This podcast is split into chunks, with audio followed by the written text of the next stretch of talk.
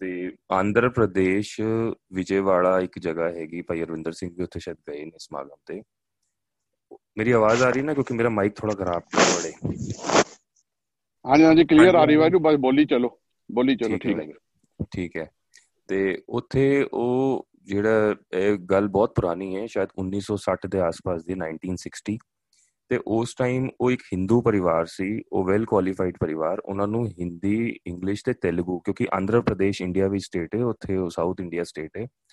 ਤੇ ਉਹ ਕਰੀਬ ਉਹਨਾਂ ਨੇ 15 16 ਸਾਲ ਤਿਰੂਪਤੀ ਬਾਲਾਜੀ ਦੀ ਉਪਾਸਨਾ ਕਰਦੇ ਸੀ। ਤਿਰੂਪਤੀ ਬਾਲਾਜੀ ਸਭ ਨੂੰ ਪਤਾ ਹੋਵੇਗਾ ਇੰਡੀਆ ਦਾ ਰਿਚੈਸਟ ਟੈਂਪਲ ਹੈ। ਤੇ ਨਾਲ ਉਹ ਵੈਸ਼ਨੋ ਮਾਤਾ, ਜਿਹੜੀ ਮਾਤਾ ਦੁਰਗਾ ਹੈ, ਉਹਨਾਂ ਦੀ ਉਪਾਸਨਾ ਕਰਦੇ ਸੀ। ਤੇ ਉਹਨਾਂ ਦੀ ਉਪਾਸਨਾ ਨਾਲ ਖੁਸ਼ ਹੋ ਕੇ ਉਹਨਾਂ ਨੂੰ ਉਹ ਬਹੁਤ ਦਰਸ਼ਨ ਦਿੰਦੇ ਸੀ ਉਹ ਬਾਲਾਜੀ ਵੀ ਦਰਸ਼ਨ ਦੇਣ ਆਉਂਦੇ ਸੀ ਤੇ ਮਾਤਾ ਦੁਰਗਾ ਵੀ ਦਰਸ਼ਨ ਦੇਣ ਆਉਂਦੀ ਸੀ। ਤੇ ਉਹਨਾਂ ਨੂੰ ਉਹ ਕਈ ਵਾਰ ਆਫਰ ਕਰਦੇ ਸੀ ਕਿ ਤੂੰ ਮੰਗ ਲੈ ਸਾਡੇ ਕੋਲ, ਜੋ ਮੰਗਣਾ ਹੈ ਮੰਗ ਲੈ, ਜੋ ਮੰਗਣਾ ਹੈ ਮੰਗਣਾ ਹੈ। ਬਟ ਉਹ ਸਿੰਘ ਨੇ ਨਾਲ ਉਹ ਬੰਦੇ ਨੇ ਜਿਹੜਾ ਹਿੰਦੂ ਭਾਈ ਸੀ, ਉਹਨੇ ਕਦੀ ਉਹਨਾਂ ਕੋਲ ਡਿਮਾਂਡ ਨਹੀਂ ਕੀਤੀ। ਉਹ ਉਹ ਉਹ ਆਪਣੀ ਪਿਆਰ ਨਾਲ ਭਗਤੀ ਕਰਦਾ ਸੀ ਬਟ ਕਦੀ ਉਹਨੇ ਡਿਮਾਂਡ ਨਹੀਂ ਕੀਤੀ।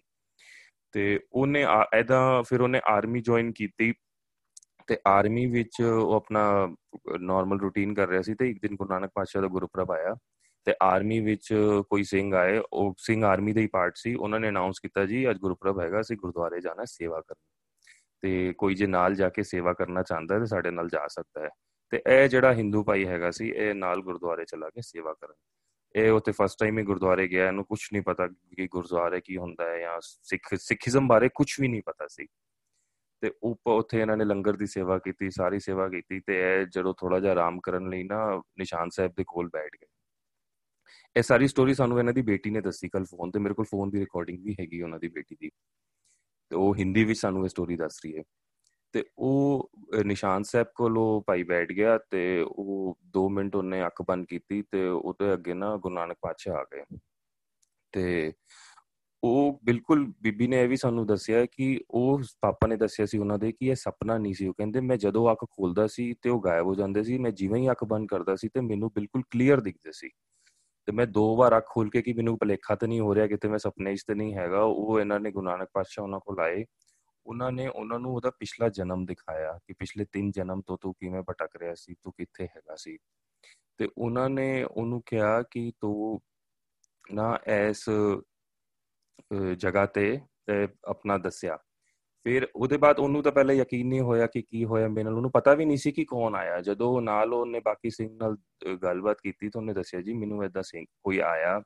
ਤੇ ਉਹ ਉਥੋਂ ਉਹਨਾਂ ਨੂੰ ਯਕੀਨ ਹੋਇਆ ਕਿ ਉਹਨੇ ਦੱਸਿਆ ਕਿ ਮੈਨੂੰ ਗੁਰਸਾਹਿਬ ਆਏ ਤੇ ਉਹਨਾਂ ਨੇ ਮੈਨੂੰ ਇਹ ਗੱਲ ਦੱਸੀ। ਤੇ ਫਿਰ ਉਹਨੇ ਨਾ ਜਿੱਥੇ ਅੰਮ੍ਰਿਤ ਸੰਚਾਰ ਹੋਇਆ, ਉੱਥੇ ਜਾ ਕੇ ਉਹਨੇ ਅੰਮ੍ਰਿਤ ਦੀ ਦਾਤ ਲੈ ਲਈ। ਜਦੋਂ ਉਹਨੇ ਅੰਮ੍ਰਿਤ ਦੀ ਦਾਤ ਲਈ ਤੇ ਉਹ ਕਿਉਂਕਿ ਉਹ ਆਪਣੇ ਪਿੰਡ, ਆਪਣੀ ਕਲੋਨੀ ਆਪਣੇ ਮਕਾਨ ਵਿੱਚ ਉਹ ਕੱਲਾ ਭਾਈ ਸੀ ਤੇ ਉਹਨਾਂ ਨੂੰ ਉਹਨੇ ਕਿਹਾ ਕਿ ਤੁਸੀਂ ਨਾ ਇੱਥੋਂ ਹੁਣ ਚਲੇ ਜਾਓ, ਤੁਸੀਂ ਸਾਡੀ ਫੈਮਿਲੀ ਨਾਲ ਰਹਿ ਨਹੀਂ ਸਕਦੇ ਕਿਉਂਕਿ ਤੁਸੀਂ ਆਪਣੀ ਕਮਿਊਨਿਟੀ ਚੇਂਜ ਕਰ ਲਈ ਹੈ। ਤੁਸੀਂ ਹੁਣ ਸਾਡੀ ਕਮਿਊਨਿਟੀ ਦਾ ਪਾਰਟ ਨਹੀਂ ਹੈਗੇ। ਅੱਛਾ ਇਨ ਦਾ ਮੀਨ ਟਾਈਮ ਉਹਨਾਂ ਨੂੰ ਮਾਂ ਦੁਰਗਾ ਤੇ ਬਾਲਾ ਜੀ ਦੇ ਦਰਸ਼ਨ ਨਾਲ ਨਾਲ ਹੁੰਦੇ ਰਹਿੰਦੇ ਸੀ ਤੇ ਜਦੋਂ ਉਹਨਾਂ ਨੇ ਦਰਸ਼ਨ ਦਿੱਤੇ,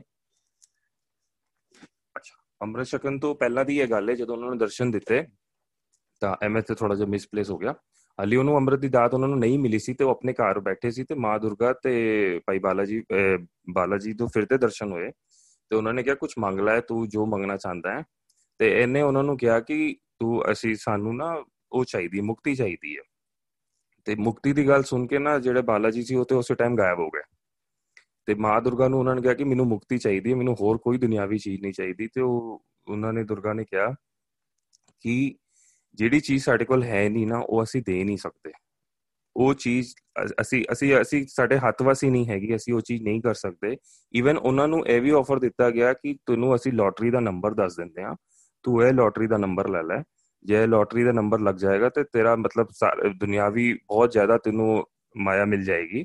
ਬਟ ਉਹ ਸਿੰਘ ਨੇ ਨਹੀਂ, ਉਹਨੇ ਨਹੀਂ ਮੰਗੀ। ਉਹ ਕਹਿੰਦੇ ਮੈਨੂੰ ਮੁਕਤੀ ਹੀ ਚਾਹੀਦੀ ਹੈ। ਫਿਰ ਉਹਦੇ ਬਾਅਦ ਕਿਵੇਂ ਗੱਲ ਬਣੀ, ਉਹ ਮੈਨੂੰ ਪੂਰੀ ਗੱਲ ਕਲੀਅਰ ਨਹੀਂ। ਫਿਰ ਉਹਨਾਂ ਨੂੰ ਅੰਮ੍ਰਿਤ ਦੀ ਦਾਤ ਮਿਲ ਗਈ। ਫਿਰ ਅੰਮ੍ਰਿਤ ਦੀ ਦਾਤ ਦੇ ਬਾਅਦ ਉਹਨਾਂ ਦੇ ਪਰਿਵਾਰ ਨੇ ਬੜਾ ਪੋਸ ਕੀਤਾ ਕਿ ਤੁਸੀਂ ਇੱਥੋਂ ਚਲੇ ਜਾਓ, ਤੁਸੀਂ ਨਾਲ ਨਹੀਂ ਰਹਿ ਸਕਦੇ। ਤੇ ਉਹਨਾਂ ਨੂੰ ਗੁਰਸਬ ਨੇ ਕਿਹਾ ਕਿ ਤੂੰ ਇੱਕ ਜਗ੍ਹਾ ਅਲੂਰ ਪਿੰਡ ਹੈਗਾ, ਉੱਥੇ ਜਾ ਕੇ ਤੂੰ ਰਹਿ। ਇਹ ਆਪਣੇ ਅਲੂਰ ਪਿੰਡ ਤੇ ਗਏ ਤੇ ਉੱਥੇ ਉੱਥੇ ਇਹ ਨਾ ਆਪਣਾ ਗੁਰਸਬ ਦਾ ਸਰੂਪ ਨਾਲ ਲੈ ਕੇ ਗਏ। ਬਸ ਤੋਂ ਗਏ ਕਿ ਅਸੀਂ ਗੁਰਸਬ ਦੇ ਨਾਲ ਰਹਿਣਾ ਹੈ ਗੁਰਸਬ ਦਾ ਸਰੂਪ ਨਾਲ ਲੈ ਕੇ ਗਏ।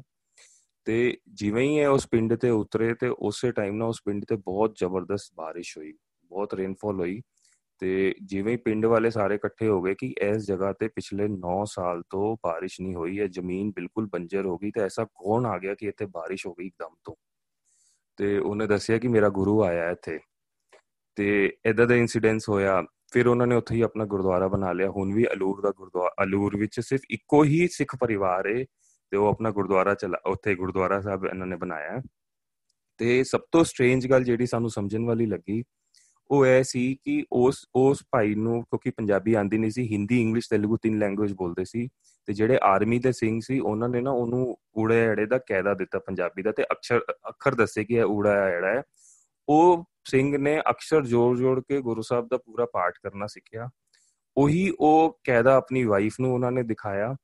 ਤੇ ਉਹ ਫਿਰ ਉਹਨਾਂ ਦੇ ਬੱਚੇ ਨੇ ਵੀ ਉਹੀ ਕਾਇਦਾ ਦੇਖਿਆ, ਹੁਣ ਇਸ ਟਾਈਮ ਕੀ ਹੈਗਾ? ਉਹ ਸਿੰਘ, ਉਹ ਆਪ ਤਾਂ ਨਹੀਂ ਹੈਗੇ। ਤੇ ਉਹਨਾਂ ਦੇ ਬੱਚਿਆਂ ਨੇ ਉਹ ਪੂਰਾ ਲੜੀਵਾਰ ਸਰੂਪ ਤੋਂ, ਉਹਨਾਂ ਨੇ ਲੜੀਵਾਰ ਸਰੂਪ ਦਾ ਪ੍ਰਕਾਸ਼ ਕੀਤਾ। ਉਹ ਲੜੀਵਾਰ ਸਰੂਪ ਤੋਂ ਬਿਨਾਂ ਰੁਕੇ ਨਾਨ ਸਟਾਪ ਸਮੂਥ ਪਾਠ ਕਰ ਸਕਦੇ ਨੇ।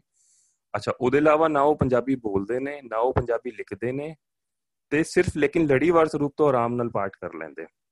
ਤੇ ਉਹਨਾਂ ਦੀ ਬੇਟੀ ਨਾਲ, ਜਿਹੜੇ ਨਾਲ ਸਾਡੀ ਗੱਲ ਹੋ ਰਹੀ ਸੀ, ਉਹਨਾਂ ਦੀ ਬੇਟੀ ਨੇ ਵੀ ਆਪਣਾ ਲੜੀਵਾਰ ਸਰੂਪ ਹਸਤ ਲਿਖਿਤ ਕੀਤਾ ਹੈ। ਤੇ ਉਹ ਕਹਿੰਦੀ, ਨਾ ਮੈਨੂੰ ਪੰਜਾਬੀ ਮੈਂ ਇਹਦੇ ਇਲਾਵਾ ਬੋਲ ਨਹੀਂ ਸਕਦੀ, ਮੈਂ ਲਿਖ ਨਹੀਂ ਸਕਦੀ। ਸਾਡੇ ਨਾਲ ਵੀ ਹਿੰਦੀ ਵਿੱਚ ਉਹਨੇ ਗੱਲ ਕੀਤੀ। ਬਟ ਗੁਰਸਬ ਦੀ ਖੇਡ ਦੇਖੋ ਕਿ ਜਿਹੜਾ ਪੰਜਾਬੀ ਬੋਲ ਨਹੀਂ ਸਕਦਾ, ਲਿਖ ਨਹੀਂ ਸਕਦਾ, ਉਹ ਲੜੀਵਾਰ ਸਰੂਪ ਤੋਂ ਪਾਠ ਕਿਵੇਂ ਕਰ ਸਕਦਾ ਹੈ? ਸਿਰਫ ਕਾਇਦਾ ਅਕਸ਼ਰ ਜੋੜ ਜੋੜ ਕੇ।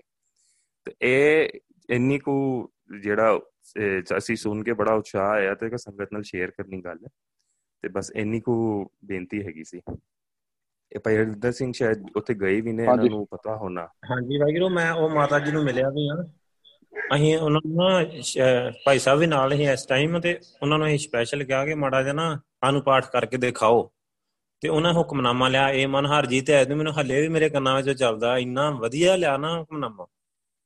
ਇੰਨੇ ਪਿਆਰ ਨਾਲ ਪੜਿਆ ਨਾ ਇਹ ਮਨ ਹਰ ਜੀ ਧਿਆਏ ਤੂੰ ਇੱਕ ਮਨ ਇੱਕ ਚਿਤ ਪਾਏ। ਐਦਾਂ ਕਰ ਕਰਕੇ ਇੰਨੇ ਪਿਆਰ ਨਾਲ ਪੜਿਆ ਉਹਨਾਂ ਨੇ ਮਜ਼ਾ ਆ ਗਿਆ ਸੁਣਨ ਨੂੰ।